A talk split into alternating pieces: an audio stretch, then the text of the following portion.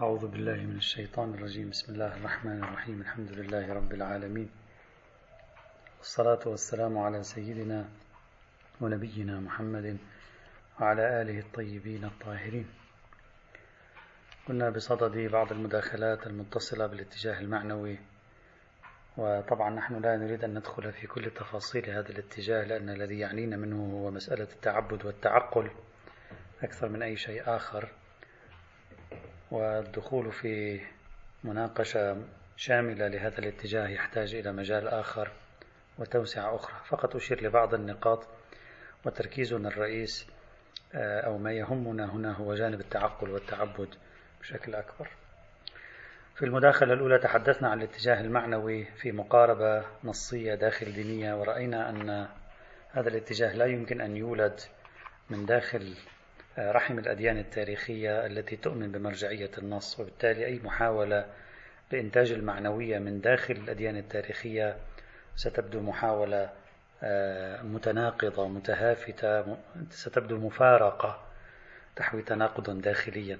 وهذا ما يبدو أنه التفت إليه ملكيان خلافا لبعضهم ممن أخذ يحاول أن يبقي على الأديان التاريخية وفي الوقت عينه يؤمن بالمعنوية بشكلها الحقيقي. طبعا قلنا هذا لا يمنع أن الأديان كلها تحتوي على نزعة معنوية لكن هذا شيء ومعنوية المعنويين بالمعنى الأخص شيء آخر. المداخلة الثانية كانت تحت عنوان المعنوية في السياق الكانتي. أشرنا إلى أن جملة من المداخلات على مشروع ملكيان آه، كانت عبارة عن مداخلات آه، لم تلتفت إلى المبنى الذي تقوم عليه أفكار ملكيان إلى الخلفية المعرفية والثقافية والفكرية التي بنى عليها المعنويون ومنهم ملكيان. وبالتالي آه، في تقديري أهم نقاش مع ملكيان آه، هو في البنية التحتية في الخلفية الفكرية وليس في ما بنى عليه من هذه الخلفية فقط. وهذا يحتاج إلى موضوع طويل. هل العقل له حجية؟ هل يمكن إثبات الميتافيزيقيات؟ آه، القضايا التي لها أول وليس لها آخر. المداخلة الثالثة كانت المعيار الذي أو المعايير التي استند إليها ملكيان في آه، الكشف عن العناصر المقومة للحداثة. وأجرينا بعض المداخلات وأن العناصر التي تحدث عنها ليست آه، واضحة لا تاريخيا ولا إمكانيا ذاتيا آه، في هذا الموضوع. أقحم عناصر وأبعد عناصر أخرى بشكل غير مفهوم في تقديري. حتى النزعة المعنوية بحد نفسها يمكن أن يقال بأنها ليست من آه، ما ينسجم أصلا مع الحداثة لأن الحداثة أصلا آه، إذا أراد شخص أن يركب العناصر المقومة للحداثة على طريقته يمكن أن يعتبر الحداثة يعتبر أن المعنويات أصلا خارج سياق التفكير الحداثي. وفي المداخلة الرابعة تحدثنا عن الغاية من التدين ونتائج التدين وموضوع البديل وعدم وجود البديل لا نعيد. وصلنا إلى المداخلة الخامسة. سأضعها تحت عنوان معضلة الفصل بين المعرفة والمعنوية. أو لك أن تعبر عنها بتعبير آخر المعنوية بين العقل النظري والعقل العملي. قد تطرح هنا مداخلة سأشرح المداخلة المحتملة ثم بعد ذلك سأعلق. قد تطرح هنا مداخلة وهي أن ملكيان لكي يعطي قبولا وموطئ قدم للدين في الحياة وجد له نتائج لا يمكن لغيره أن يقوم بها كرفع الألم وتحقيق السكينة والطمأنينة والأمل وغير ذلك. والإشكالية التي قد تطرح هنا هل حقا هذه الأمور لا يوجد لها حل إلا بالدين المعنوي؟ وهل نجح ملكيان في الحفاظ على الدين عبر سبيل المعنوية؟ أو أن ملكيان ذهب إلى مكان آخر؟ قد يقول لك شخص لسنا بحاجة إلى الدين حتى الدين المعنوي. لسنا بحاجة إلى المعنوية كل هذه المشروع هذا الذي يطرحه ملكيان لم نعد بحاجة إليه في ظل تطور العلوم الإنسانية والطبيعية وعلوم التنمية البشرية وبناء الذات وأمثال ذلك. وهي تطورات شهدت قفزات كبيرة في القرن العشرين بالخصوص قدمت الكثير من الحلول للإنسان. بعبارة أخرى علم النفس بحد نفسه هو عبارة عن العلاجات التي يعاني منها الإنسان. وبالتالي لسنا بحاجة إلى كل هذه النظريات الكبرى الوجودية يعني التي تتصل بلوح الوجود برمته مثل نظرية المعنوية. قد شخص يقول لا حاجة إلى كل هذه الفذلكة وإلى كل هذه التمريرات. نحن لنحقق السكينة والطمأنينة ونحقق رفع الآلام المعاناة وقدرة الإنسان على التكيف بإمكاننا أن نربيه على آه، يعني الانصياع إلى التوجيهات النفسية التي يقدمها علم النفس وبالتالي ستخفف مثل هذه الأمور من آلامه. طبعا في مقابل ذلك ثمة رأي يقول هذه كلها لم تنفع وقد أثبتت كل هذه العلوم الإنسانية والطبيعية فشلها آه، لإرضاء الإنسان ولذلك نحن نجد في المقابل النزعة الغربية واضحة باتجاه آه، بعض الأديان الشرقية للفرار من آلام الحداثة نفسها الفرار من آلام المدنية المعاصرة على أي حال. لكن لو تغاضينا عن هذه يعني تركنا هذه القضية في في هذا السياق لو تغاضينا عن هذه القضية قد يقول المعنويون أن كل المقاربات النفسية أصلا قائمة على رؤية فلسفية معنوية في الحقيقة. سندخل في موضوع أكثر حساسية وهي أن ملكيان يعتبر في بعض كتاباته أن عبادة الله هو الرضا بالعالم كما هو. ملكيان عنده أن عبادة الله ما معنى أنك تعبد الله؟ يعني أن ترضى بالعالم كما هو ترضى بهذا الوجود كما هو. لماذا يقول ملكيان ذلك؟ لأن الله عنده غير متشخص. ومن ثم الله ليس خارج ولا بمنفصل عن هذا العالم. الرضا بالعالم كما هو وعلى ما هو عليه من مصائب وآلام وشرور هو التعبير العميق عن عبادة الله والخضوع له من وجهة نظري ملكيان وهذا معنى أن كل معطى يرضيني بالواقع كل معطى يرضيني بالضعف البشري وبالآلام الوجودية هذا المعطى هو عبادة لله سبحانه. طيب إذا كان الأمر كذلك إذا كانت الصيغة بهذا الشكل الذي يطرحه ملكيان هذا معنى أن ملكيان شيد آه، مقولات المعنوية على رؤية عقائدية وجودية أنطولوجية حول الله والعالم. لماذا كان على الأديان التاريخية أن تتخلى عن الميتافيزيقا والعقائد والنظم الاجتماعية عندها تتخلى عن آه، قراءاتها العقائدية الأنطولوجية؟ ونأخذ من الأديان فقط بعدها الروحي. بينما البعد الروحي عند ملكيان بنفسه يقوم في الحقيقة على رؤية وجودية فلسفية عقلية في مسألة الله. بل قد شخص يدخل أكثر في هذا الموضوع يصير سؤالا أكثر جدية هل يمكن الفصل بين المعطيات العقلية حول الوجود والرؤية الفلسفية الكلية الأنطولوجية؟ هل يمكن الفصل بين هذه وبين التجربة المعنوية؟ هل يمكن للإنسان أن يبني تجربة معنوية دون أن يكون لديه خلفية معرفية وجودية في الواقع المحيط به؟ إذا سلبنا المعرفة من الإنسان كيف سيقوم هذا الإنسان بخلع نزعت بخلق نزعته الإيمانية؟ كيف سيكون الإنسان علاقة روحية مع المطلق والمفروض أنه ليس لديه تصور عقلي عن هذا المطلق. معنى ذلك أنه لا يمكن فصل البعد الروحي في الأديان عن البعد الميتافيزيقي أو بتعبير أدق. لا يمكن فصل البعد الروحي في الأديان عن البعد العقدي الوجودي. فتصور العقل للوجود هو الأساس الذي تقوم عليه التفاعلات الروحية عند الإنسان. مثلا لنتصور شخصا لم يثبت لديه وجود الله بكل معاني الإله متشخص وغير متشخص على شكل إنسان أو على غير شكل إنسان. كيف يمكن أن يبني تجربة روحية مع مطلق؟ تساهم هذه التجربة في تخفيف الآلام تساهم هذه التجربة في رفع الوحشة تساهم هذه التجربة في رفع الوحدة تساهم في بعث السكينة. عن أي سكينة نتكلم؟ هل تخلق الروح سكينتها بعيدا عن الواقع؟ أليس هذا هو الخيال المحض المناقض للحداثة؟ المناقض لمبادئ الحداثة في إدارة الحياة الفردية والاجتماعية؟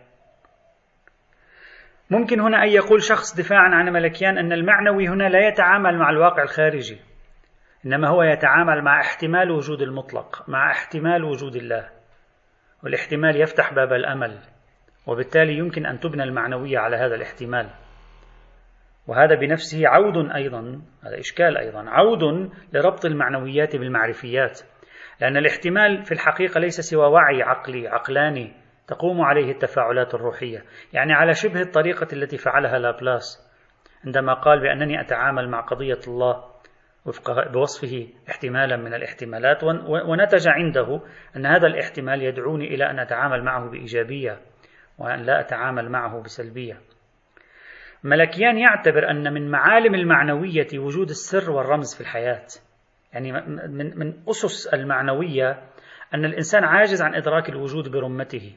وأن في الوجود رموز كثيرة وأسرار كثيرة غير قادر الإنسان على فك شفرتها وعلى إدراك حقيقتها. والسر والرمز في المعنوية ملكيان تعبير آخر عن أن ثمة ما هو فوق الإدراك العقلاني تعبير آخر عن محدودية الوعي العقلي للإنسان. السر والرمز أساس كبير جدا في بناء التجربة المعنوية عنده. يشكل الجانب العقدي من التجربة المعنوية. لكن أنت لو حللت مقولة السر والرمز التي يطرحها ملكيان لن تجدها سوى عبارة عن الاحتمال. يعني هو يتكلم عنها بوصفها أمرا محتملا لا نعرفه الأمور كلها مبهمة فهي مفتوحة على احتمالات بناء على ذلك كله. لم يعد يمكن تشييد المعنوية من دون رؤية فلسفية كلية عن العالم. كل ما في الأمر أن ملكيان رؤيته الفلسفية الكلية عن العالم كانت أن الإله في هذا العالم غير متشخص. ليس خارج هذا العالم. وهو رغم أنه شكل رؤية فلسفية لنفسه فلسفية تحليلية عقلية لنفسه استنتج منها الإله غير المتشخص. فبنى على ذلك أن العبادة هي الرضا الباطني بالواقع على ما هو عليه لأن هذا الواقع على ما هو عليه هو عبارة عن إن صح التعبير الإله. لكننا نجده في الوقت عينه يطلب من الأديان أن تتخلى عن عقلانيتها التي أنتجت لها ميتافيزيقيتها. هل نظرية الإله غير المتشخص مثلا تنسجم مع مبادئ الحداثة فيما الإله المتشخص تقع يقع خارج السياق الحداثوي؟ هذا هو السؤال. هل نظرية الإله غير المتشخص هل هذه هل نظرية السر والرمز وبناء الحياة على السرية على السر والرمز تنسجم مع مبادئ الحداثة؟ هل هذه تنسجم مع مبادئ الحداثة في حين التصورات الميتافيزيقية القائمة على أسس عقلية اتفقنا معها أو لم نتفق معها. لا تقوم لا تنسجم مع مبادئ الحداثة.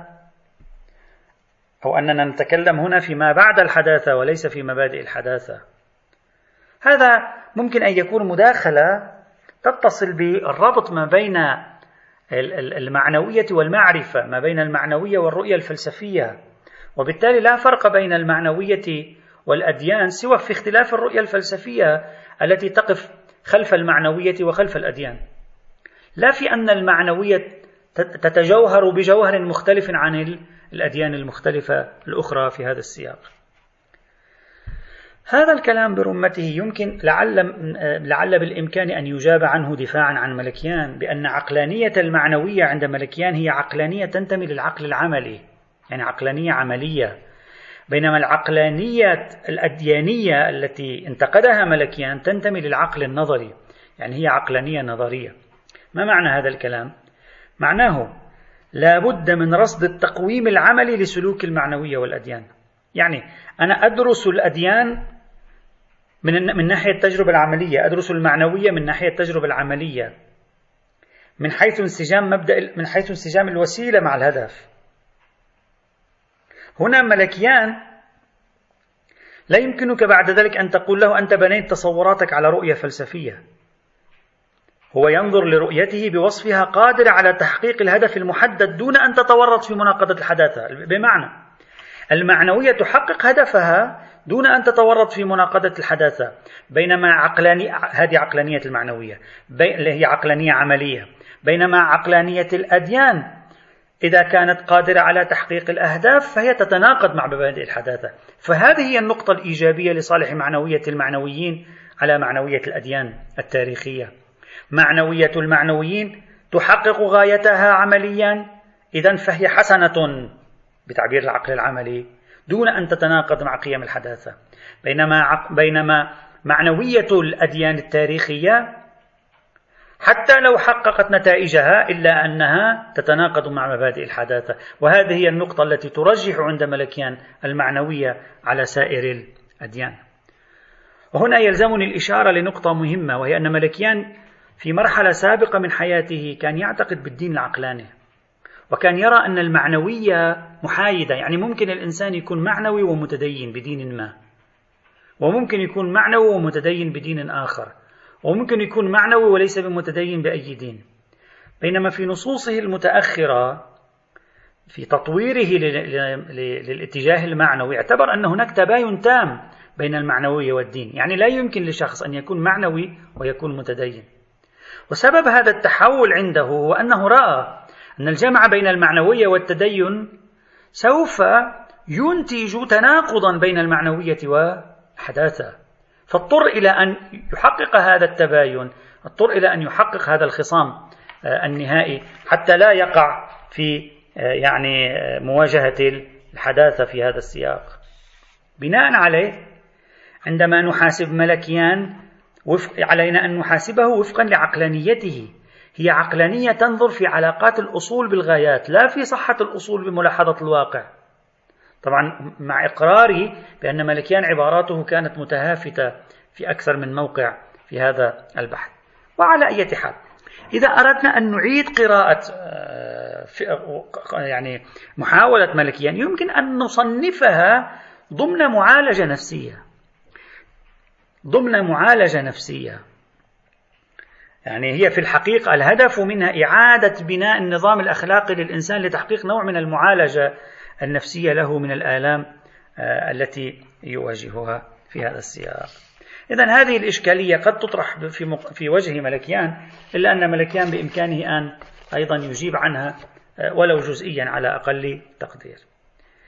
نأتي إلى المداخلة السادسة وهي التي تعنينا هنا لأننا يعني مركز بحثنا سيكون في هذا الموضوع أو هو في هذا الموضوع إشكالية التعبد وتصورات ملكيان حول تعبدية الدين وعدم تعبدية الحداثة قلنا سابقا أن ملكيان يعتبر أن التعبد أو الاحتكام للآخر في مقابل الاحتكام للذات هي النقطة المركزية التي تفصل بين الدين وبين الحداثة وتتبعها في تقدير نقاط أخرى مثل مثل المقدس، المقدس أصلا تابع لمسألة التعبد. إذا أهم نقطة تفصل بين الحداثة وبين الدين هي مسألة التعبد. تعبد ما معناه كما قلنا. ألف تساوي باء لأن جيم قالت ذلك. هذا هو. لا لأن عندي دليل على أن ألف تساوي باء. هذا هو التعبد. في مقابله الاستدلالية الحداثية. ألف تساوي باء والدليل واحد اثنين ثلاثة أربعة. أما كون جيم قال ذلك هذا لا يعني دليلا في حد نفسه. سنتوقف قليلا عند ادعاء ملكيان. أن الدين متجوهر بالتعبد وأن الحداثة متجوهرة بنفي التعبد. عندي هنا بعض النقاط. أولا صور لنا ملكيان الاستدلالية الحداثية على أنها نقيض للتعبد. واعتبر أن التعبد يحمل سمة التعصب والأحكام المسبقة إذا تذكرون تحدثنا عن هذا الموضوع. إذا ملكيان عندما يقول التعبد مشكلة حتى حتى أنه مشكلة من الناحية الأخلاقية عنده مشكلة من ناحية العقل العملي أيضا عنده. لماذا؟ لأن التعبد قرين التعصب قرين الأحكام المسبقة. أولئك المتعبدون يتبعون بلا وعي ولذلك يكونون متعصبين. أولئك المتعبدون يحكمون على الأشياء مسبقا لأنهم متعبدون. السؤال الآن هل حقا أن التعبد مقولة التعبد تنتج التعصب؟ هل حقا مقولة التعبد تنتج الأحكام المسبقة أو لا؟ وهل حقا في الطرف الآخر أن الاستدلالية الحداثية نقيض التعصب؟ أن الاستدلالية الحداثية نقيض الأحكام المسبقة أو لا؟ لم يقم لنا ملكيان دليلا على أن المستدلين لا يتعصبون ولا على أن كل المتعبدين يتعصبون. أصلا من قال أن المستدلين لا يتعصبون أيضا؟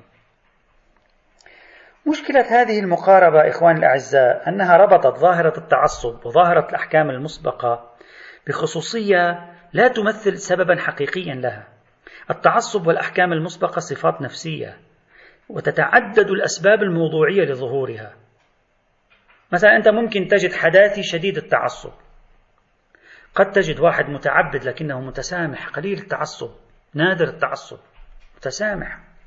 لا يتعصب للفكرة. يقول لك أنا هكذا مقتنع بها.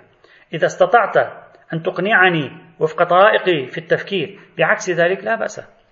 ليس عندي مشكلة.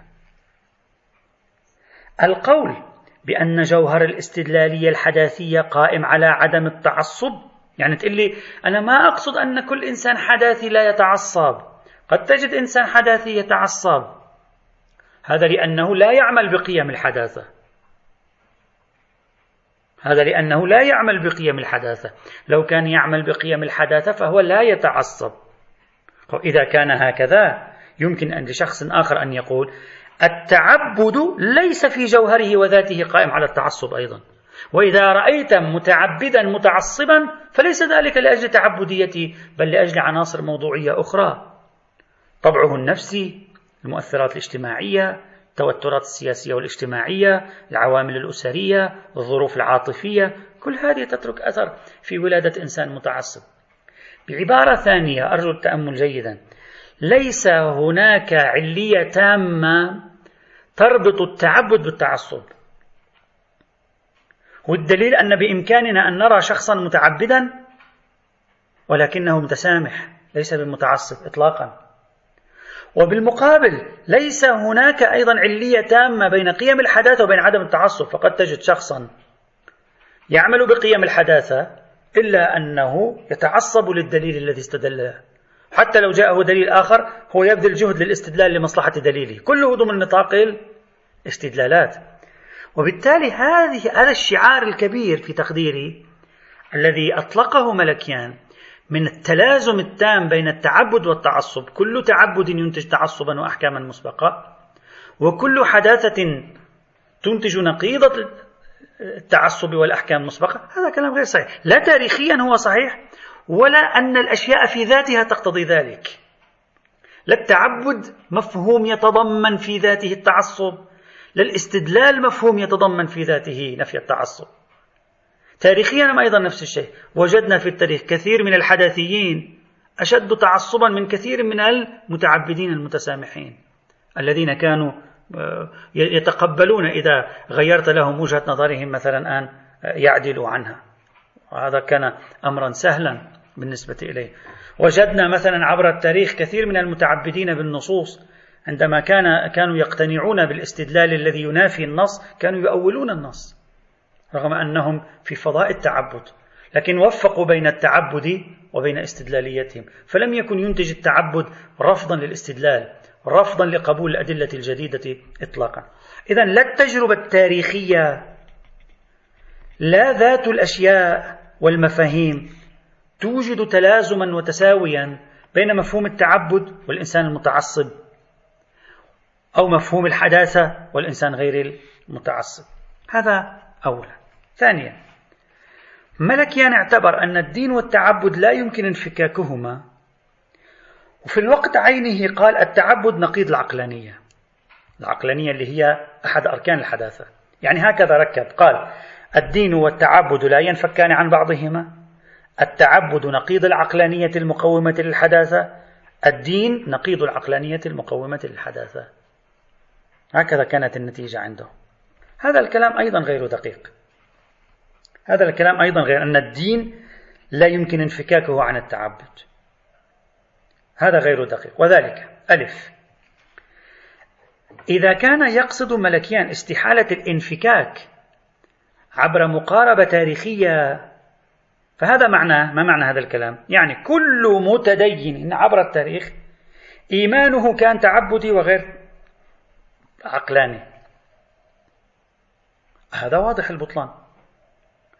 كثير من دعك من عوام الناس بسطاء الناس. ملكيان المعنوية عنده للنخب أيضا. تعال إلى عالم النخب. كثير من النخب المتدينة عبر التاريخ لم يكن إيمانها تعبديا. هل كان المشاؤون إيمانهم تعبديا؟ المشاؤون الذين قاموا في الفلسفة الإسلامية بتعقيل مئات القضايا الدينية. هل كان إيمانهم بهذه القضايا غير عقلاني؟ هل كان إيمانهم بهذه القضايا لمجرد أنها وردت في الكتاب والسنة؟ التاريخ لا يسعف التاريخ لا يسعف إطلاقا في هذا السياق نعم أرجو الانتباه جيدا نشوء العقلانية من التعبد شيء واستحالة اجتماع العقلانية والتعبد شيء آخر يعني ممكن يقول لي ملكيان عقلانية هؤلاء المتدينين جاءت لأجل أن يبرروا النصوص. جاءت لأجل أن يبرروا ما في النصوص. يعني تعبدهم بالنصوص دفعهم لكي يعملوا العقل لينتجوا نتائج عقلانية موافقة للنصوص. لا بأس. لنفرض أن هذا الكلام صحيح. رغم أنه هذا غير صحيح أيضا ها. لأننا وجدنا العقلانيين المتدينين كثير منهم عندما كان يصل إلى نتائجه العقلانية بالعكس كان يؤول النصوص. لم يأتي إلى نتائج عقلانية تبرر النصوص بل أتى إلى نتائج عقلانية ثم جعلها هي التي تؤول النصوص لصالحه.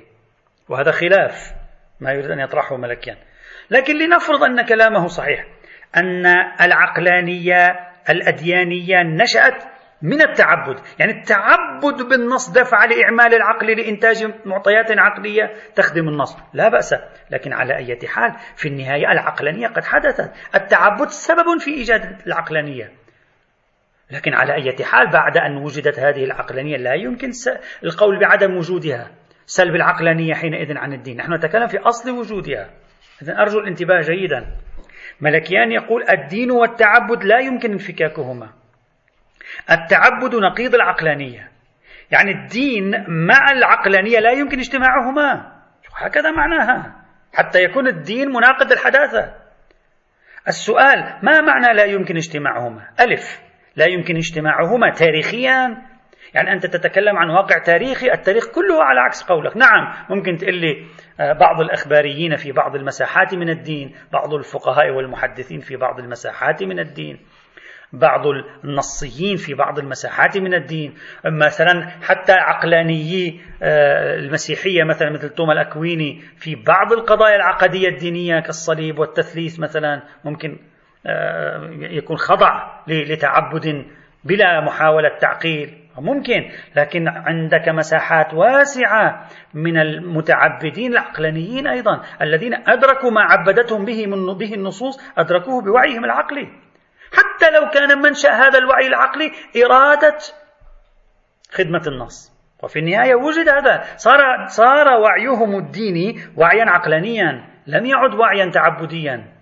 إذا تاريخيا لا يمكن المساعدة على ما يطرحه ملكيان هنا. هذا ألف. باء إذا كان يقصد ملكيان أن ذات الدين اترك التاريخ ذات الدين بما هو هو مناقض لذات العقلانية بما هي هي.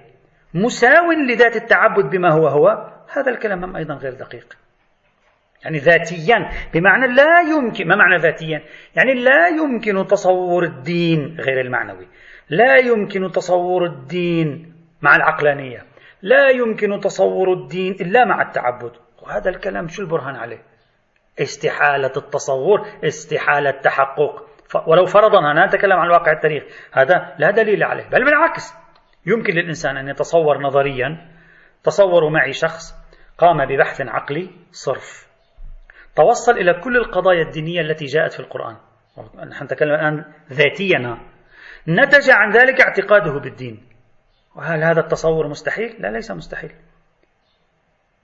إذا بأي وجه يقول ملكيان التدين لا يمكن أن يكون التدين عقلانيا. لا يمكن أن يفك التدين عن التعبد. يمكن. بالإمكان الذاتي. هذا ممكن.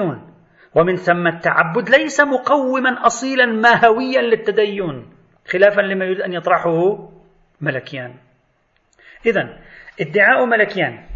إذا قلنا في إشكالية التعبد عندنا عدة نقاط. أولا ثانيا. ثانيا ادعاء ملكيان. التلازم القهري بين الدين والتعبد غير صحيح. لا تاريخيا هو صحيح.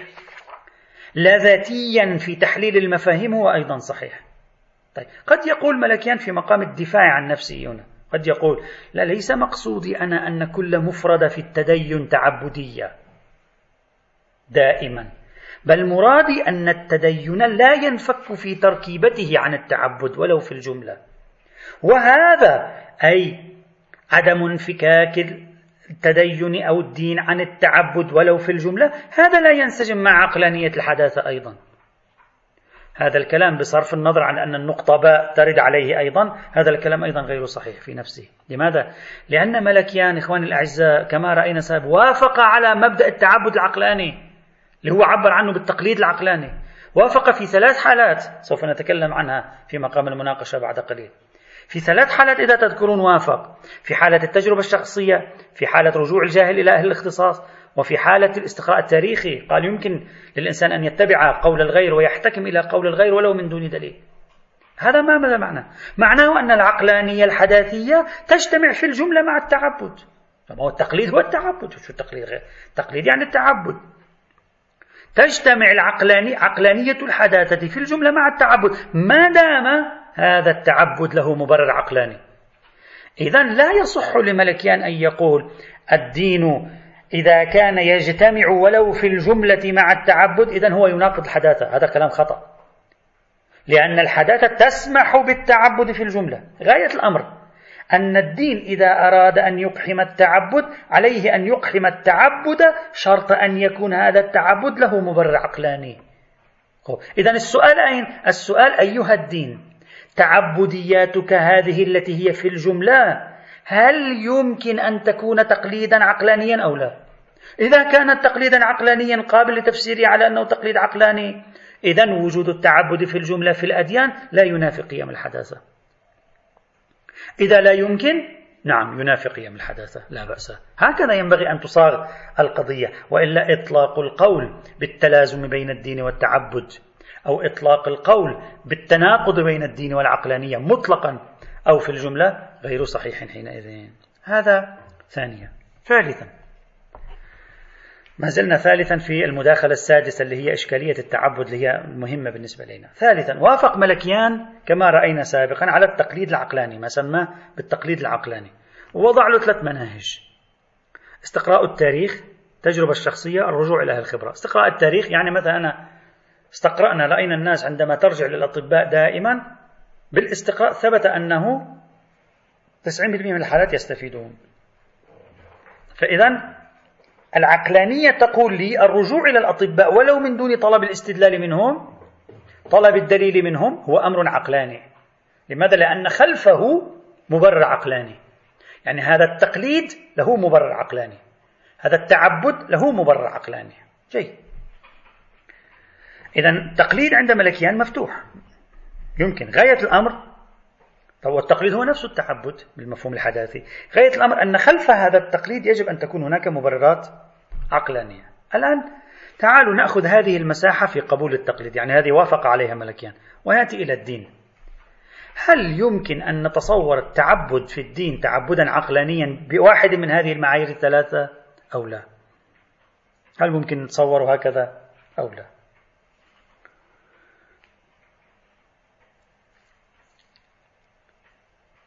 ملكيان إخواني الأعزاء كما رأينا قدم التعبد في الدين بصيغة واحدة. يعني قال تعبد في الدين غير عقلاني. ما اجى قال بعض أشكال التعبد في الدين عقلاني بعضها غير عقلاني. أو التعبد في الدين يمكن أن يكون عقلاني. بضرس قاطع.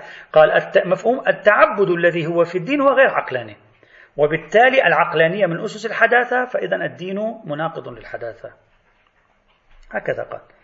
لم يحاول ملكيان أن يبين لنا أن هناك في الدين تعبدا عقلانيا أو لا. حتى لو حاول ذلك فإنه لا يجعله عنصر مقوم للدين أي أن التعبد العقلاني لا قيمة له في الدين عنده.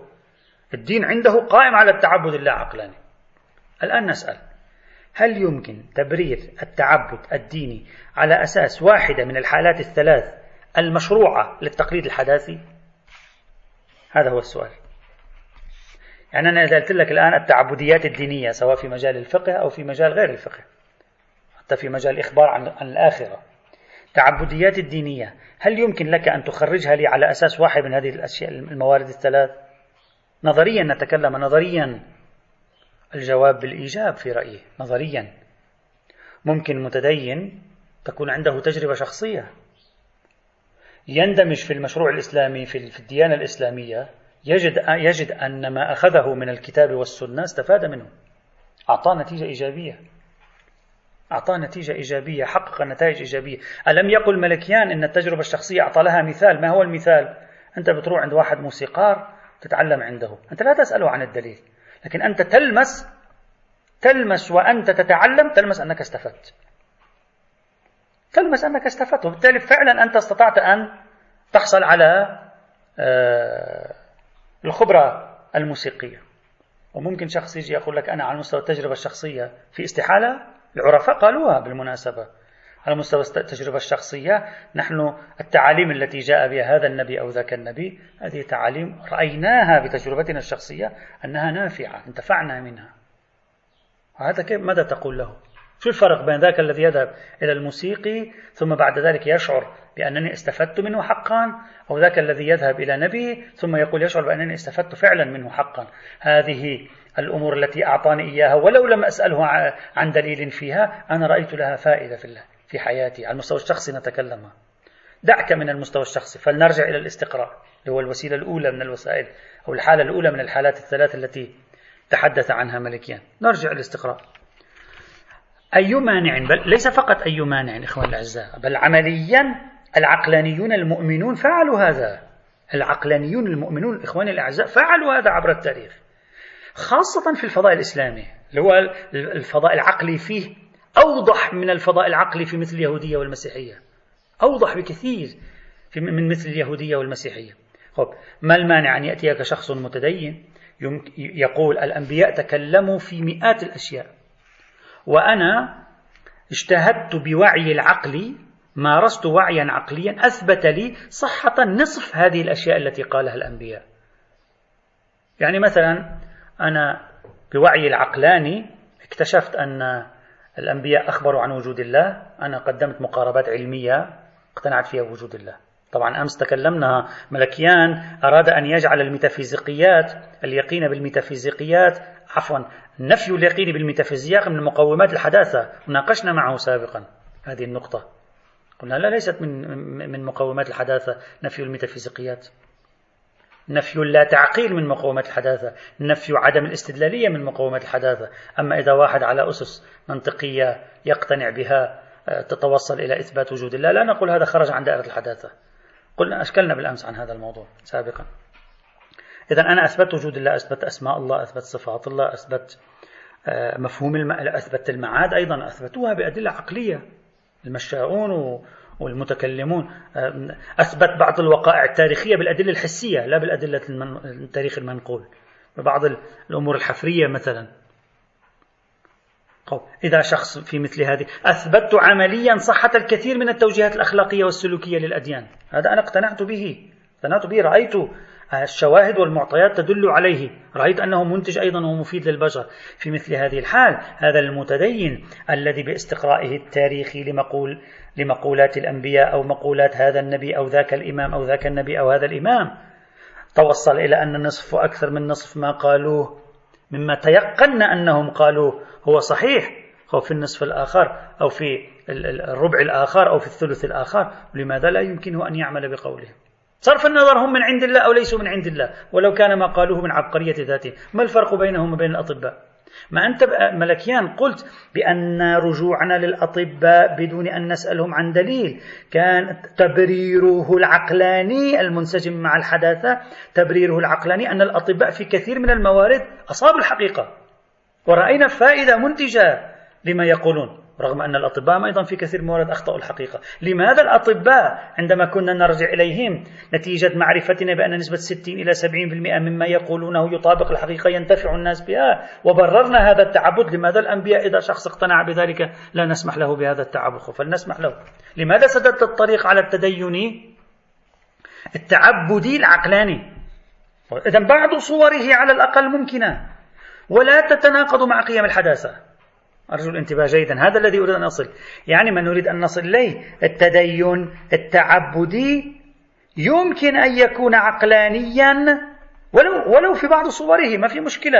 أنا نريد أن أن أن أبطل السالبة الكلية التي طرحها ملكيان يمكن أن يكون عقلانيا حداثيا أيضا. يعني بمعايير الحداثة. لأن معايير الحداثة تقبل التقليد تقبل الرجوع إلى الغير دون سؤاله عن دليل.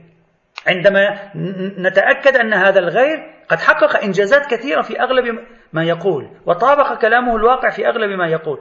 يمكن شخص يحصل له ذلك لا, لا, لا نتكلم عن يمكن افتراضية نتكلم عن أمر واقع. عند كثير من الشخصيات العقلانية في التراث الإسلامي على الأقل أدركوا هذا الأمر. إذا سلب يعني نحن نتكلم هنا إخواني الأعزاء في الادعاءات الكبيرة الكلية التي قدمها ملكيان واللي هي فاقدة للدليل المنطقي والاستدلالي. ملكيان يخيل لي أنه كأنما كان يتكلم عن فضاء الفقهاء والمحدثين اللي هو فضاء عادة يعني تعبديات رغم أنه حتى في فضاء الفقهاء والمحدثين توجد كما رأينا وسنرى في في تأثير. الاجتهاد المقاصد والمناطق. رأينا نزعات عقلانية أيضا. تستطيع أن تعقلن مفادات الأحكام الشرعية الموجودة في النصوص وتفهمها بوعي عقلاني أيضا على الطريقة التي يفهمها الإنسان الحداثي. هلأ لا يوافقهم فلان حداثي على مقولاتهم بحث آخر. نحن ليس كل حداثي يجب أن يتفق في كل شيء مع كل حدثي آخر. إذا في إطار المداخلة السادسة وهي المهمة بالنسبة لي سجلنا حتى الآن ثلاث ملاحظات. الملاحظة الأولى عدم إنتاج التعبد للتعصب والأحكام المسبقة بنحو الموجبة الكلية وعدم إمكان سلب التعصب والأحكام المسبقة عن الاستدلالية الحدثية بنحو السالب الكلي. فإذا هذه المقدمات التي أعطاها ملكيان لكي يقول لا أخلاقية في التعبد لكي ينفي الأخلاقية في التعبد هذا كلام غير دقيق. ثانيا ادعاؤه أن الدين والتعبد لا ينفكان وأن الدين والتعبد نقيضان لا يجتمعان غير صحيح لا بمقاربة تاريخية ولا بتحليل ذاتي. ثالثا ادعاؤه أن التقليد العقلاني ممكن أما التعبد الديني غير ممكن هذا غير صحيح لأن بعض أنواع التعبد الديني يمكن نظريا تصور أن تندرج ضمن سياق التقليد العقلاني المنسجم في أصوله مع الحداثة. وبالتالي لا يمكن إطلاق القول لا يعقل أن يكون هناك تعبد ديني حداثي لا هذا غير صحيح. يمكن تفسيره وتخريجه في هذا السياق. هذه إذا حتى الآن في المداخلة السادسة ثلاث ملاحظات. رابعا يأتي الكلام إن شاء الله تعالى. الحمد لله رب العالمين.